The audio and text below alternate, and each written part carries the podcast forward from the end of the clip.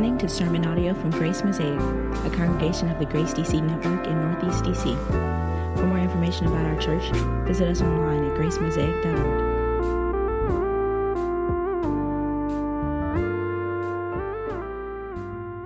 Well, we are halfway through our study on the topic of the universal justice of God through the book of Amos in the Old Testament. And we embarked on this journey, uh, one, because of uh, the current questions within the church and our culture right now about justice, but more so because we want to major on what God majors on. This past week, uh, I fired up my little Bible search engine and put in justice and righteousness, and I stopped counting after 500 mentions of it. This is something that runs from the beginning of the Bible all the way to the end.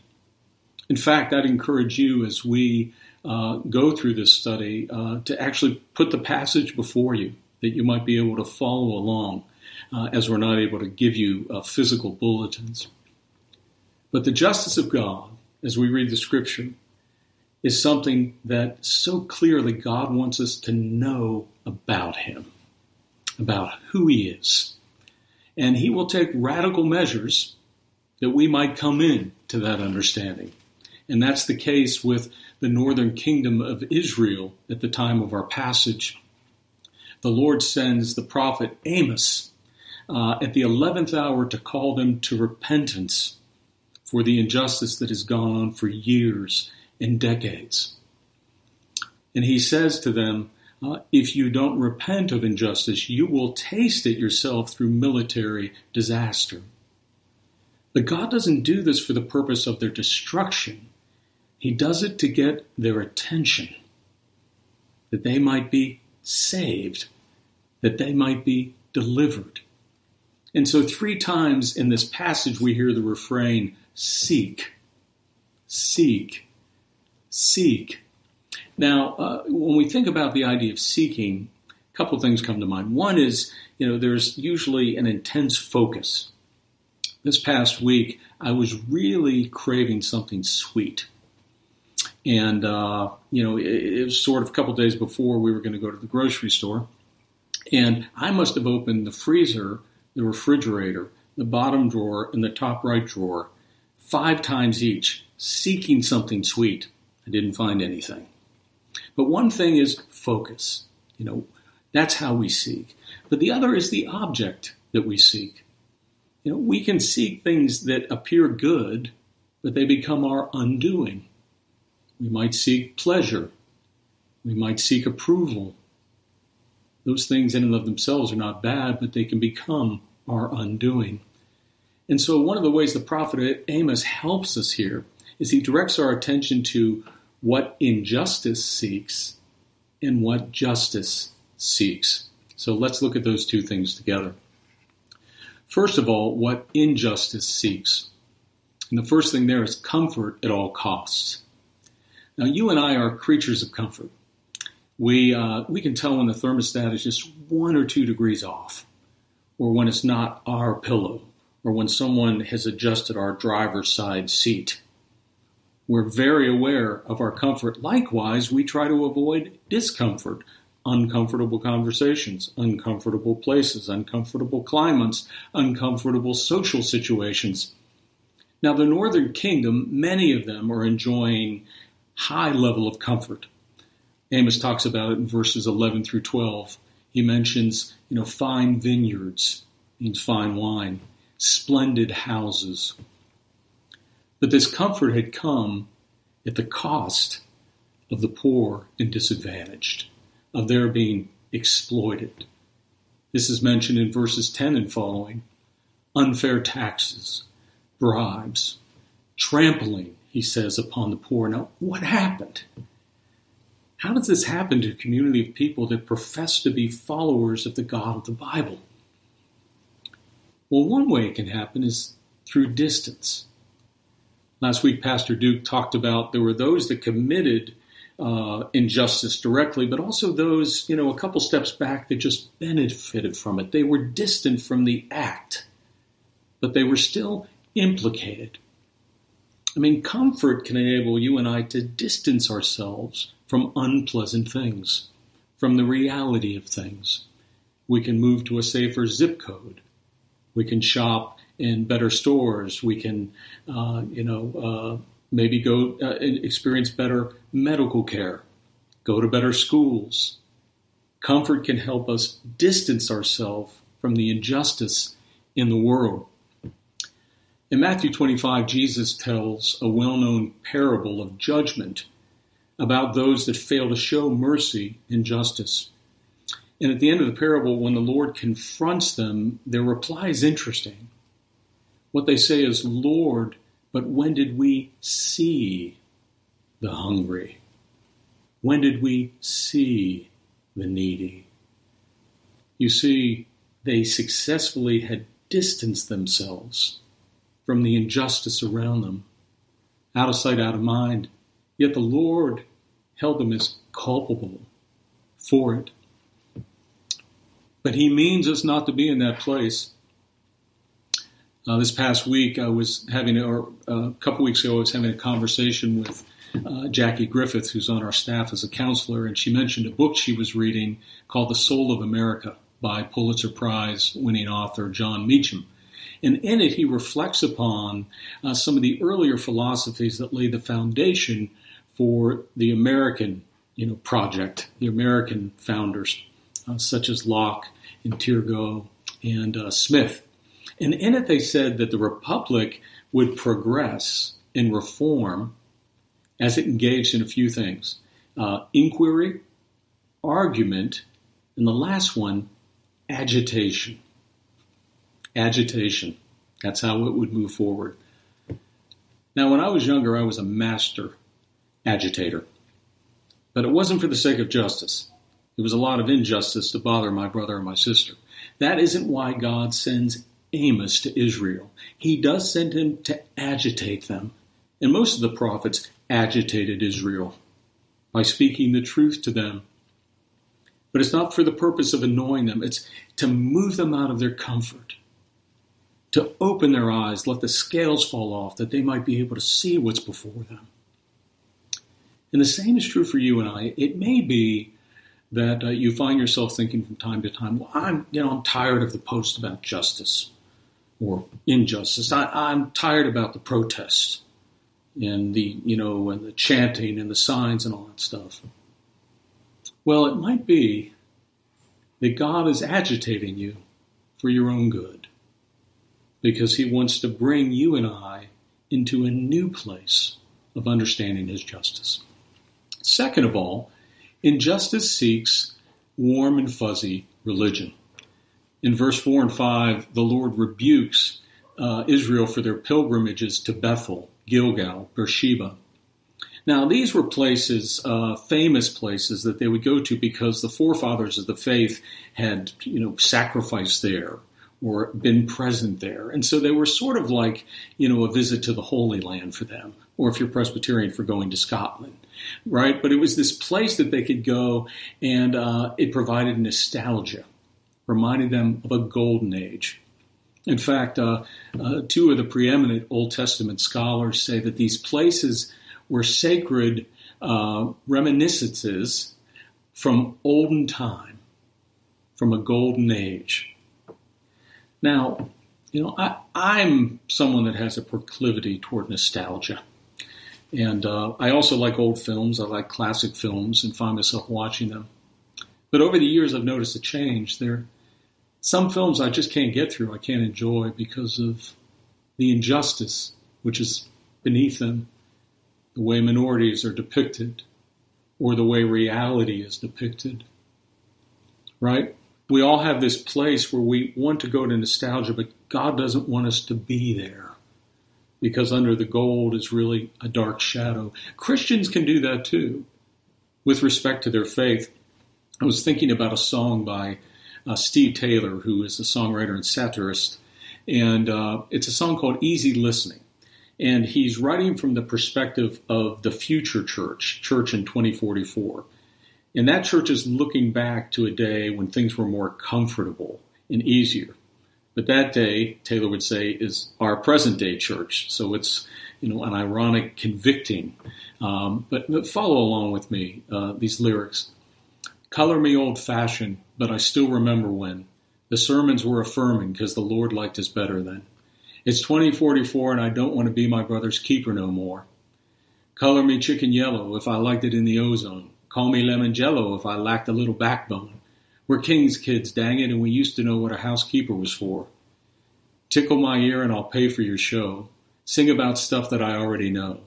Whisper sweet nothings, pour a nightcap, give me that old time easy listening.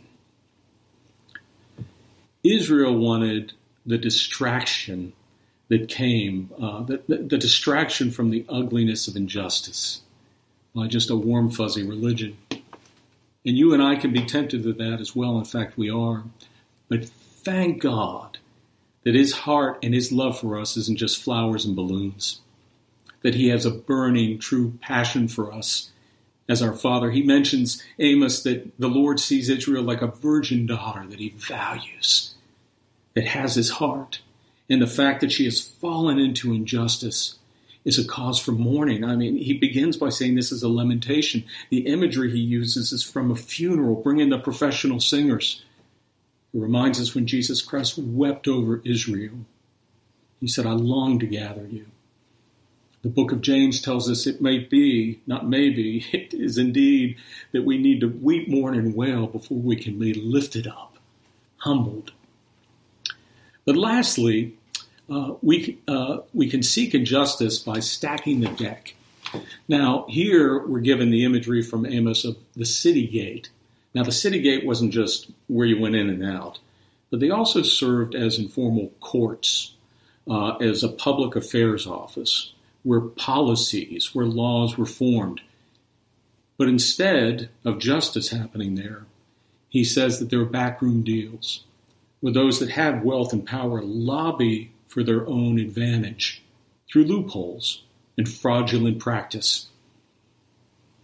And those that speak up against it are abhorred and hated, Amos says. Jesus in his day said of the religious leaders, um, You know, I know what you're doing. There was a particular practice, they had a loophole where money that was supposed to be given to take care of elderly parents could be dedicated to the temple so you didn't have to actually spend money and take care of the parents. It could be kept in your possession. Now, there are two ways this is happening at Amos's time in Israel. First of all, land is being swindled. Now, on that day, you have to understand that land is everything. And land, it's not only the way you make your living, well, not only the place you live, you make your living, it's your major asset, it's what you pass along to your children.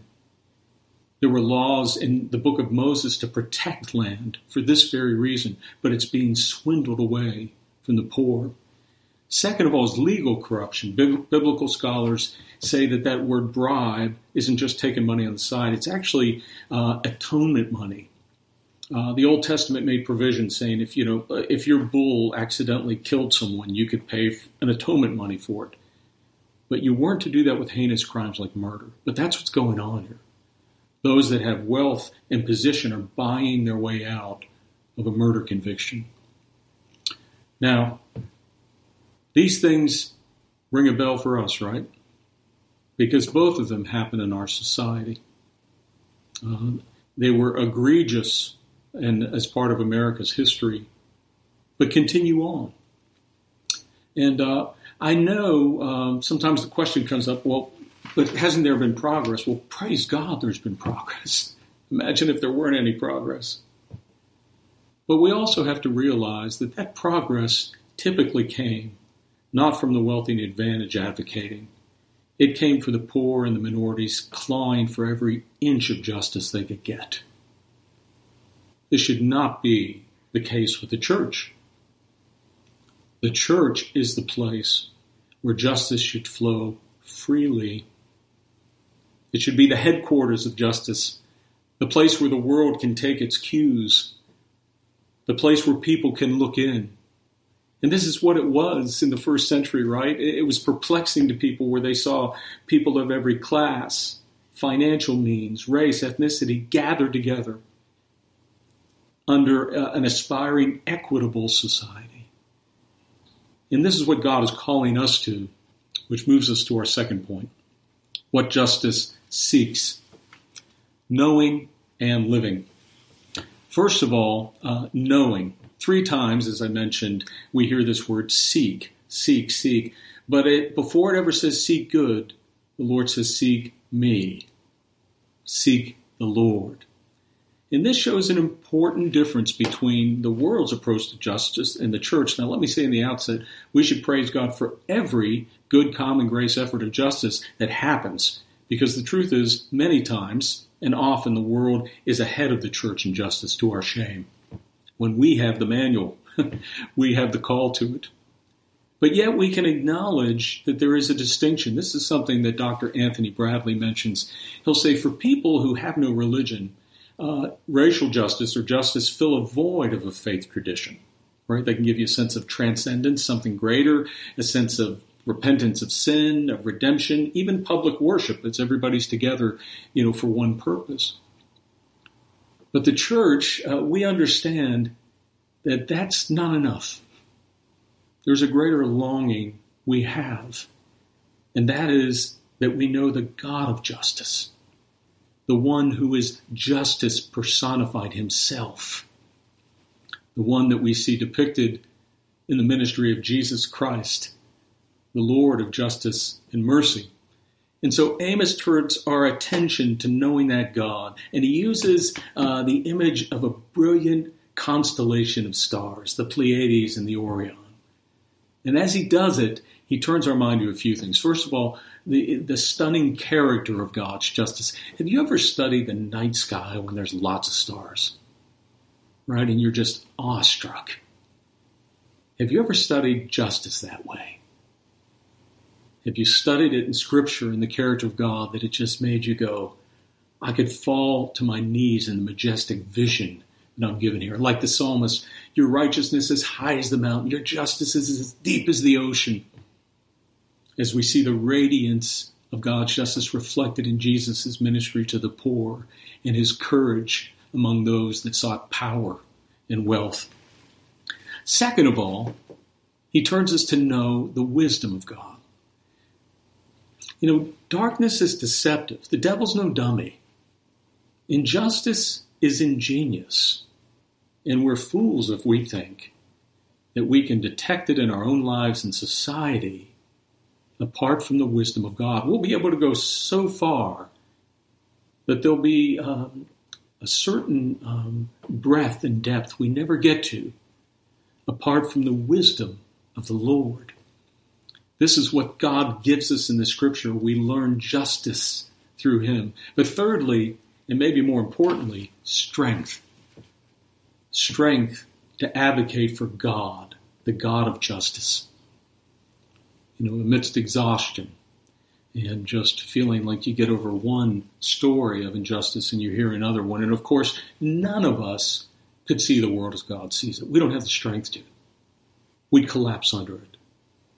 But the Lord, who is both just and uh, the living God, the eternal God, who exists in and of himself, can look and bear and see and lead us on in the charge you know, he's likened to, you know, the stars in the sky, and that also means his power. God will often say, well, look at the stars in the sky. Who's going to remove them? Who put them there? He's appealing to the power. And also this other uh, phrase, God of hosts, you know, God of the armies is with us. You think of Elijah looking at the chariots of fire. And so, knowing our God leads us on in what he's calling us to. There's a, a helpful quote I'll share with you. You can follow along here I believe from Greg Forster. The gospel itself requires the church to have a vision of justice that challenges the world's greed and oppression, and by freeing people from their spiritual slavery to guilt and fear. The gospel exposes the wickedness of worldly powers who exploit spiritual slavery for selfish gain. That's why the church on earth is the church militant. The church is not the church if it's not at war with the world's injustice. And here, you know, we're, given just um, a mandate, aren't we, to aspire to who our Lord is as we know Him. But lastly, it's not just knowing, it's living.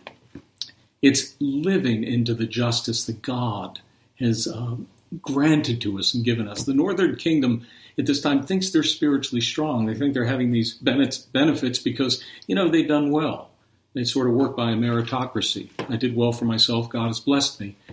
But the Lord is looking at them going, You think you're living, you're dying because of the presence of injustice, spiritually and literally. And so he says, Seek me and live.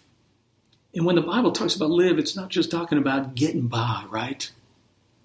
It has a greater vision for that.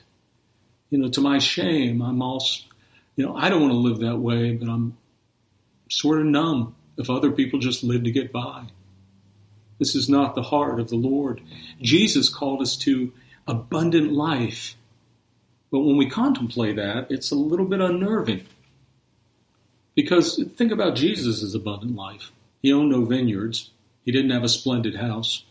He battled injustice his entire life. Eventually, injustice took his life. He was hated and killed and abhorred, like those that Amos talks about. And yet, he had things. He had things that all of us hunger and thirst for. What was it? What was he living into that would manifest itself in justice and help uh, for justice sake? First of all, there was freedom. Um, you know, the gospel tells us that Christ died for our injustice. There's not a person within the sound of my voice today including me, or anybody in the city, or anybody in any church, or anybody in the world, whom God can't convict of injustice if we stood before Him. Humility would just call that. And at that point, you know, we, we have a couple options. One, well, we can just ignore it. I wouldn't advise that. But what we often find in the world is uh, people get busy, and underneath these efforts, they're hoping, well, maybe this is atoning for my injustice, you know, or maybe it's sort of proving and make me approved at some level. But the difficulty with that is it, it's thin. It won't last. And also it's it's really an exhausting way to live, you know, to try to prove to everybody that I'm woke or prove to everybody, you know, that I I, I can keep up because sin will always battle us personally. But the gospel gives us something much more amazing. And that is God Himself comes in the, pers- the person of His Son and He bears the guilt for our injustice. Injustice. He suffers and dies and He raises so that you and I find ourselves by God's grace and by His verdict righteous and just and blameless before His sight, loved by Him through what he gives us through Christ. And it's at that point we can begin to see justice in a way that we never had because we can look dead on into it. We don't have to avert our eyes and say, well, I see injustice there. This is the problem with the cancel culture thing, right? And I'm not saying that justice should not have consequences. It should. But in the cancel culture view, it's this idea, it's just hypocritical, right? It's the idea that, you know, you are unredeemable, but I am. We don't have to play that game anymore. We can look straight at ourselves and see the grace of God. But second of all, living in joyful purpose. Bryan Stevens, the author, Stevenson, the author of Just Mercy, uh, was being interviewed, and in it he said, "When we forsake justice, we deprive ourselves of opportunities for incomparable joy, extraordinary affirmation, and meaning." And I thought, you know, those are really the things uh, and he's speaking from a position of faith, of course, those are the things that Christ gives us. It was for the joy set before him that he endured the cross. He says, My joy I will give to you. It's through him that we hear, Well done, good and faithful servant. It's for him that we find this joy. You know, how did Jesus navigate through his life that way? Because of the joy he had with the Father. And that will be our energy as we pursue justice He's inviting you. You know, in some ways, we could we could do a series on justice called "Invitation to Joy," because that's what it offers. Do you want to be joyful? Do you want to be more joyful? We might think, well, if I can get more stuff or get my life more comfortable, I can reach the goals. It'll be as you and I become more just. But lastly, living into true community. there is no way that we can really experience true uh, community apart from justice. Because we'll always be divided from our neighbor. We'll always be segmented off, you know, sort of in our little, uh, you know, metaphorical gated community. But for us to, to really experience the community for which God has made us, justice will break down those walls and bring us together in a way that God meant us to be, which is the church is to be the foretaste, as I describe it, what heaven depicts. So, my friends, um, Amos brings us a great gift through this passage. The Lord does through Amos. And I want to urge you to, three times over, seek, seek, seek the Lord and his justice.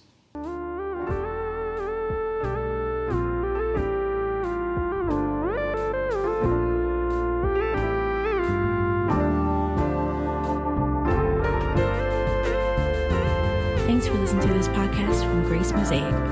For more information about our church, visit us online at gracemosaic.org.